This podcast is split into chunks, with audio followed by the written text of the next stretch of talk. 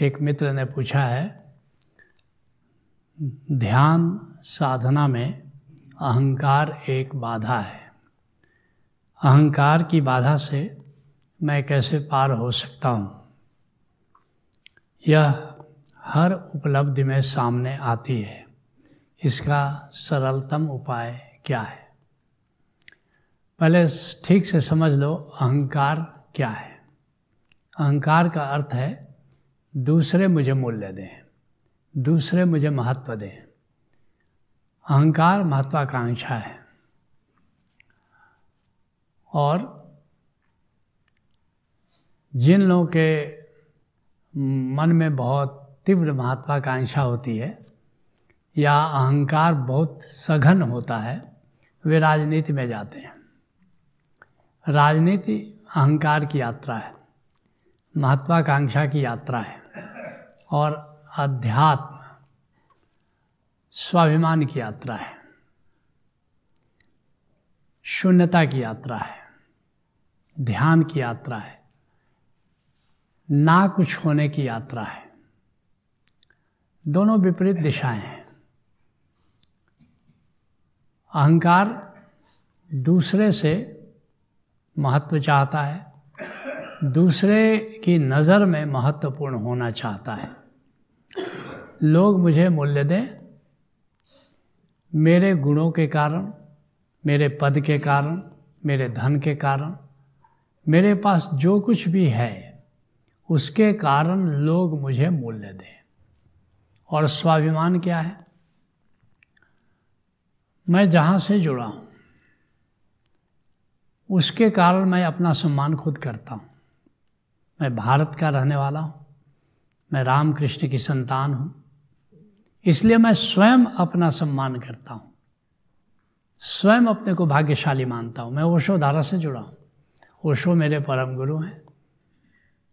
सदगुरु त्रिवीर मेरे गुरु हैं।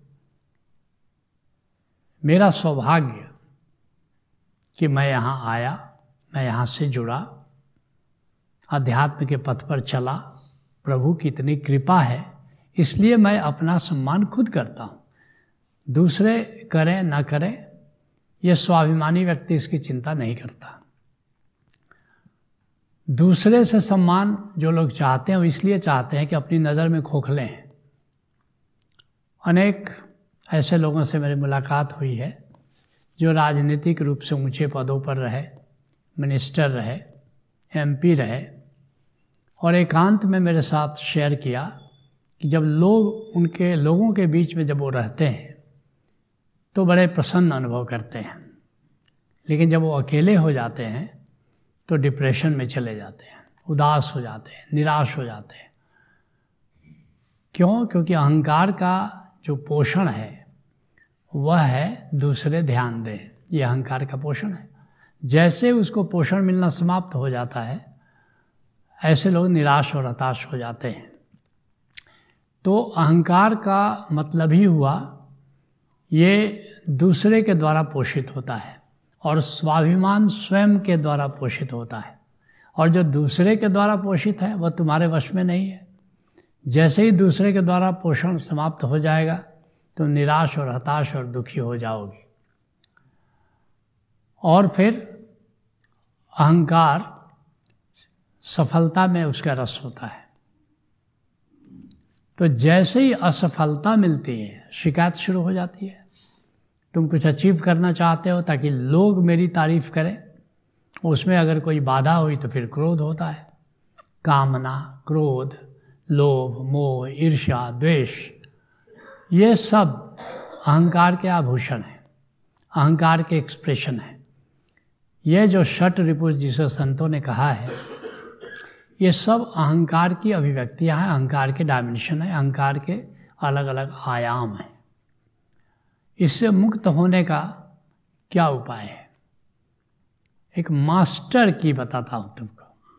ऐसे तो अलग अलग अहंकार की जो डायमेंशन है, काम है, क्रोध है, लोभ है, मोह है, ईर्ष्या है, द्वेष है, ये तो पत्तियाँ हैं, डालियाँ हैं। लेकिन सीधे अहंकार से मुक्त होने का तुम्हें उपाय बताता हूँ। दो उपाय है। पहला उपाय, अहोभाव। जो कुछ मिला, बस उसके प्रति धन्यवाद भाव से भर जाओ। जो अच्छा हुआ, जिसके कारण अच्छा हुआ, उसको तो धन्यवाद दो ही, कि किसी ने अच्छा किया तुम्हारा। लेकिन जाने अनजाने किसी के द्वारा बुरा हुआ तो उसको भी धन्यवाद दो कि बुरा करने पर आया था तो पता पता नहीं कितना बुरा करता, इतना थोड़ा बुरा किया, इसके लिए धन्यवाद। अब धन्यवाद से तुम्हारी ज़िंदगी संवर जाएगी, धन्यवाद से तुम्हारी ज़िंदगी भर जाएगी। और धन्यवाद का शस्त्र जिसके पास है, अहोभाव का शस्त्र जिसके पास है उसको तो कभी मन में शिकायत पैदा होगी नहीं। और शिकायत पैदा नहीं होगी तो अहंकार का पोषण नहीं होगा, क्योंकि शिकायत ही अहंकार को पोषित करता है। तो पहला है अहोभाव। और केवल व्यक्तियों के प्रति नहीं, बल्कि असली अहोभाव परमात्मा के प्रति हो जाए। अहंकार की नज़र उस पर है जो नहीं है। याद रखना। और अहोभाव की नज़र उस पर है जो है तुम्हारे पास। अहंकार बढ़ता कैसे है? यह नहीं है, मैं इसे प्राप्त करूँ ताकि लोग मेरी सफलता की तारीफ़ करें। जो जो नहीं है, मकान नहीं है, धन नहीं है, पद नहीं है, प्रतिष्ठा नहीं है, अहंकार उसके उपार्जन में लगता है। और किस लिए लगता है? ताकि लोग मेरी तारीफ़ करें कि मेरे पास ये भी है, मेरे पास ये भी है, ये भी है, ये भी है। और अहंकार का ऐसा स्वभाव है। गौतम बुद्ध कहते हैं, गौतम ने कहा, भिक्षुओं सुनो, मन ही सुख दुख का मूल अहो। जो है उसका करता न मान, जो नहीं मिला तो परेशान। मन है अशांत तो जो भी करो, आएगा दुख अनिवार्य हो। यह मन का स्वभाव है। और मन का ही एक आयाम अहंकार है कि जो नहीं है, बस उस पर नज़र है। जो है, उस पर अहंकार की नज़र नहीं होती है। तो फिर इसका विपरीत शुरू कर दो।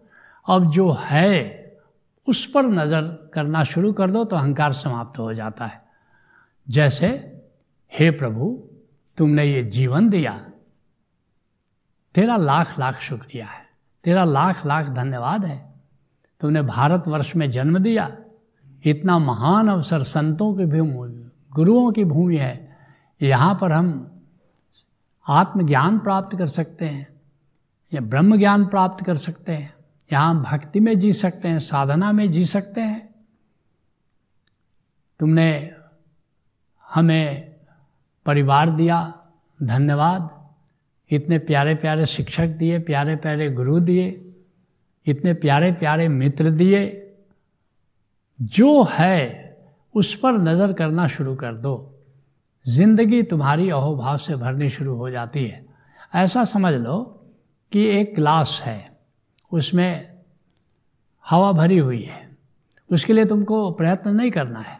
एक खाली ग्लास है तो हवा भर जाती है। ऐसे ही जिसकी ज़िंदगी अहोभाव से खाली है, उसमें अहंकार भर जाता है। अब उस हवा को दूर करने के लिए तुम कितनी भी कोशिश करो, वो हवा दूर होने वाली नहीं है। तुम पंप लगा करके उसको निकालो, कपड़े से बंद करो, जरा भी छेद होगा फिर भर जाएगा। सरल उपाय क्या है? उसको पानी से भर दो। जितना पानी से भरते चले जाओगे, उतनी ही हवा विदा होती चली जाएगी।